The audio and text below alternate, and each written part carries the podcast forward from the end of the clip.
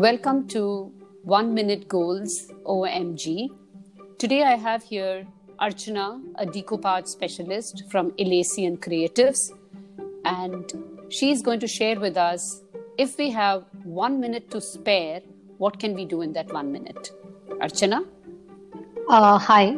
Decoupage is the art of decorating with paper or fabric. You can decorate anything and everything with this technique. You don't need to have any artistic skills for decoupage. Just get a smooth stone, cut any design from old magazine, storybook, or any old cloth print. Stick cut out with the Fevicol or a PVA glue.